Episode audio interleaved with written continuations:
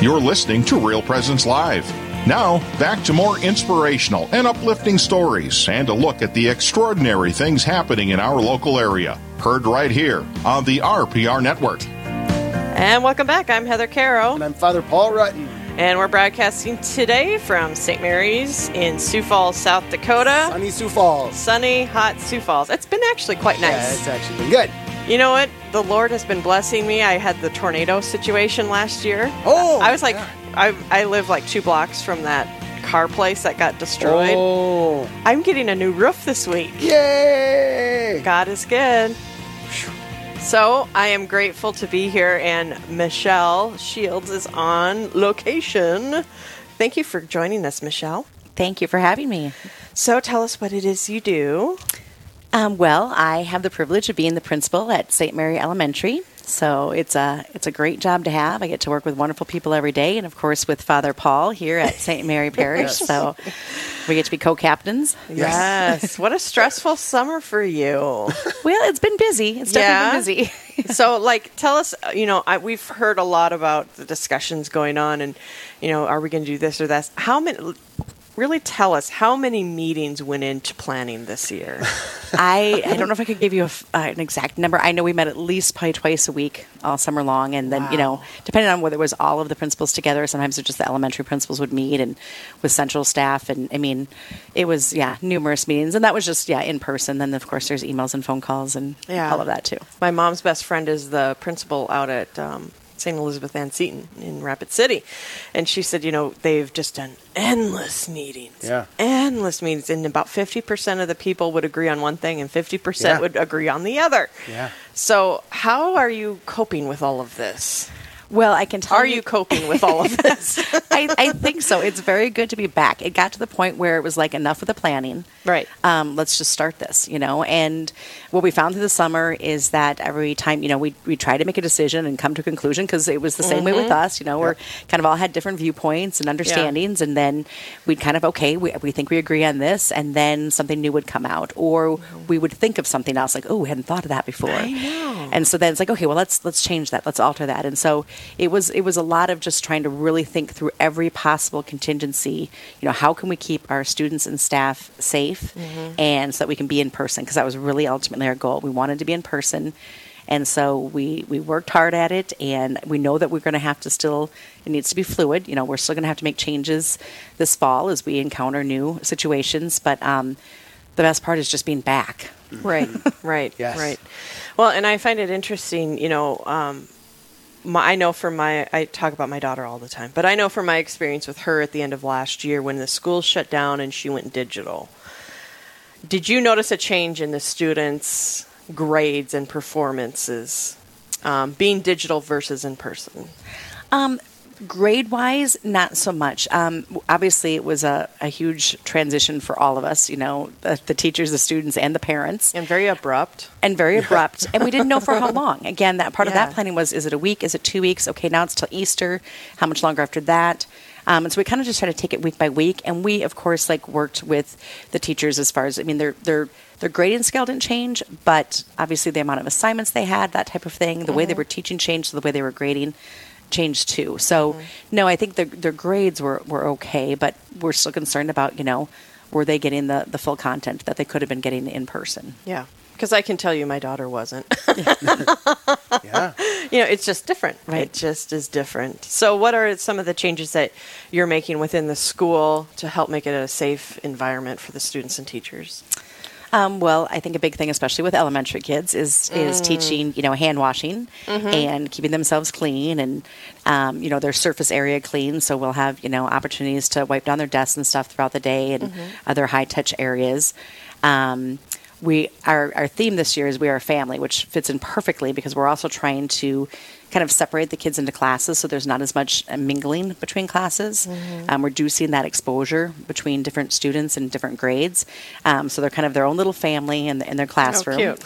And then um, I think probably the biggest measure we're taking is is the use of masks. We found that that was something that kind of across the board. It's you know it can be controversial, but it's um, something that we thought was very consistent. That people believed that it was necessary to have masks to do that. So all adults are wearing masks. masks, um, and grades three through six are wearing masks for the most part during the day if they can't be six feet apart.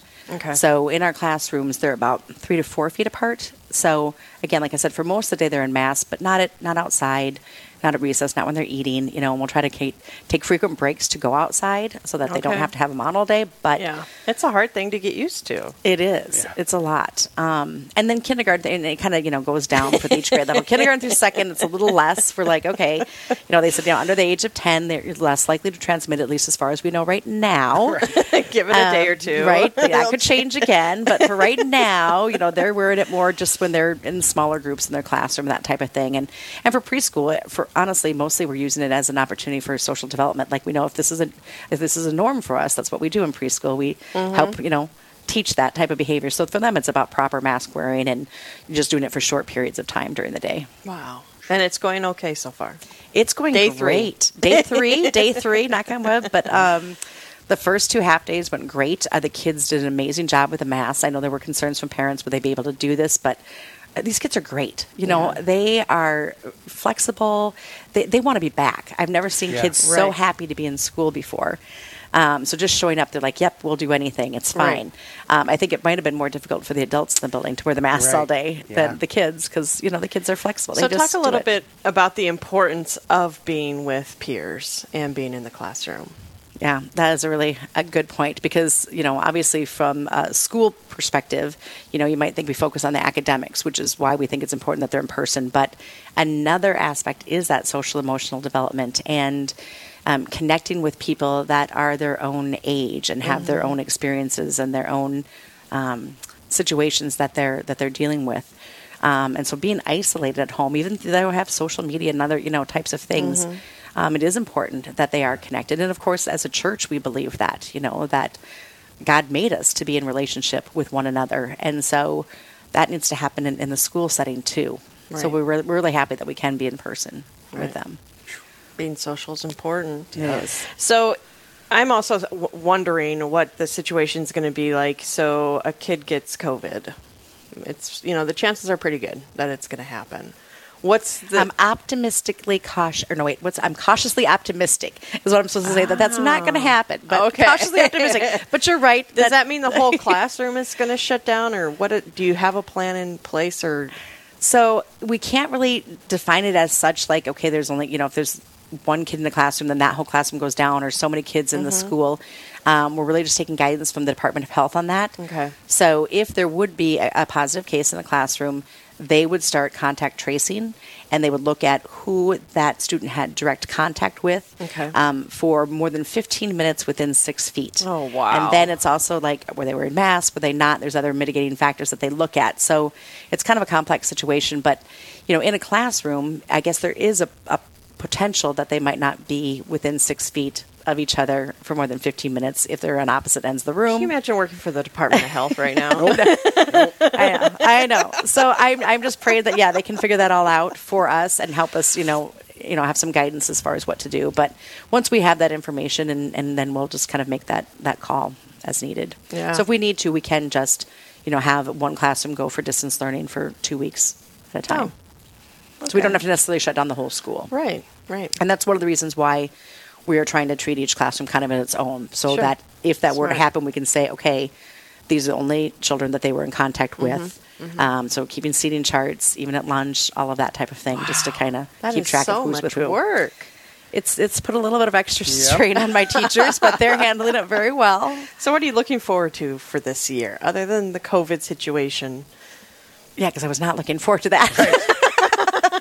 um, I think actually what I was looking forward to the most has happened. You know, seeing those kids for the first time, um, celebrating our first school mass today, even though there were only half of us present. We're kind of that's another thing we're doing is you know half will go one week and half will go the next week just to keep our numbers down. Um, but that was a beautiful thing. I mean, just being together and seeing the kids' smiling eyes. I say that because we could always see their smiles, but you can see their smiling eyes, and and so that was a really good thing. And I think another thing is just um, seeing how innovative uh, my teachers can be. I have just the best teachers in the world, and they're always trying new things, and they want this to be a good experience for the kids. And they know that a lot of things have changed, and so they're just trying to come up with new ways to teach and engage them. and get them excited about learning, whether we're in person or online. So Right. I'm, I'm excited to see what they come up with. Have you, either of you, Father or Michelle, noticed any um, anxieties with the children with COVID? Are, have they been coming in with a lot of stress or anxiety, or are they just kids and they just are happy to be there? Um, I think there's a natural um, anxiety that comes for some kids just starting school on just a normal yes. year. Amen you to know? that. Amen And- to that. and now we've been gone for five months, so they've been home with their parents. Longest summer ever. peers. Yeah. So I, I think it's you know I think there has been some anxiety, but I also want to assure parents that that's normal, Right. And that we're here to help them through that. Um, our counselor has been working. In fact, she sent out an emotional screener Hmm. um, for parents to fill out of how their students are feeling Mm-hmm. um, coming back to school, so that we can identify those students who may have some more emotional needs, and then we can address those early on and be there as a support system for them. Very cool. Yeah, and I would have to say, I think having the summer for families to begin to figure out how to socialize again. Mm-hmm. You know, whether it was going to the lake or whether, you know, I know some of the kids I went and watched them play baseball. Right. You know, so there were a few activities that kids got to do again. So they really did begin to figure out how do I navigate this, Yeah. you know, this new world and, you know, the precautions I might need to take, but also to see that sometimes the fears really aren't as worrisome as I would think. Yes. You know, we, we managed uh, to, to have some social interaction, Mm-hmm. um, y- you know, to and not worry that I'm like it's going to be major. Yeah. Right.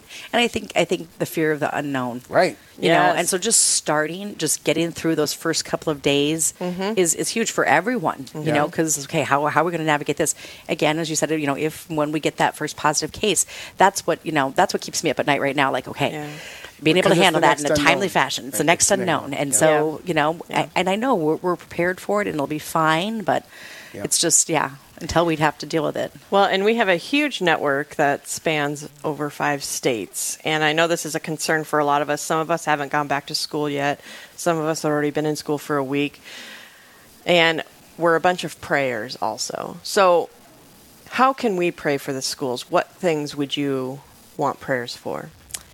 Um, well, I think just obviously for the, the physical and emotional safety of our of our students and staff, um, but I also think just you know for our the extra pressure that is on our teachers, you know I think they're feeling an uh, overwhelming amount of responsibility that this is successful, and you know we worked through the spring and, and they did a great job, but now there's just that extra um, expectation I think from them, and so any extra prayers you can have for my teachers, I would really appreciate. Wonderful. Thank you so much for being with us this morning. Thanks for having me. Any last thoughts, Father, before we let Michelle go? Keep up the good work. Thanks, Father. I'll be down. I'll be down to see the kiddos. I'll make sure I put on my mask. Very good. Very good. See all the kids, and um, it was nice. You know, Monday really, the weather was perfect. You know, so it Mm-hmm. was easy to be outside. It was a nice day. Some of the families walked to school, Mm-hmm. uh, so there was, you know, there were things you could see that were really um, a blessing in the midst Yeah. of it all. Right. All right. Well, thank you so much, Michelle. Thank you for joining us. All right. Thank you. Okay. So, Father, we are halfway through our show this morning. You're still on, by the way. All right, I'm still on. All right. But um, so, thinking about the Mass and all of these things going on within the church, how are you coping with it all, Father? Oh, probably a lot like uh, Michelle. Um, no, I mean it really is. It's it's been. It, there's no. There's no real. I don't want to say right answer, I know. but I can I can sort of go down the rabbit hole, of of finding, all kinds of information, Yeah. uh, and so that real challenge to be able to say, at some point we just have to make a decision and we have to move forward. Uh, we have to just continue to, to do our best uh, and to not be so adamant that there's only one way to do it. yeah. You know, because it has been. You know, for us, we just reopened.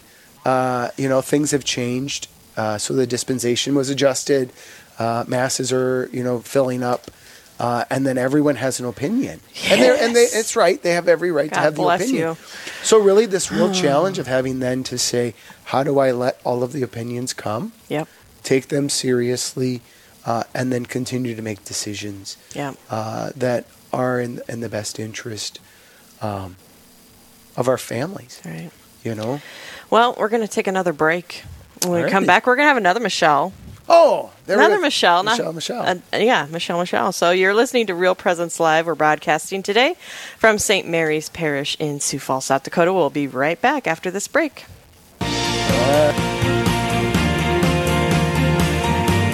Stay with us. There's more Real Presence Live to come on the Real Presence Radio Network.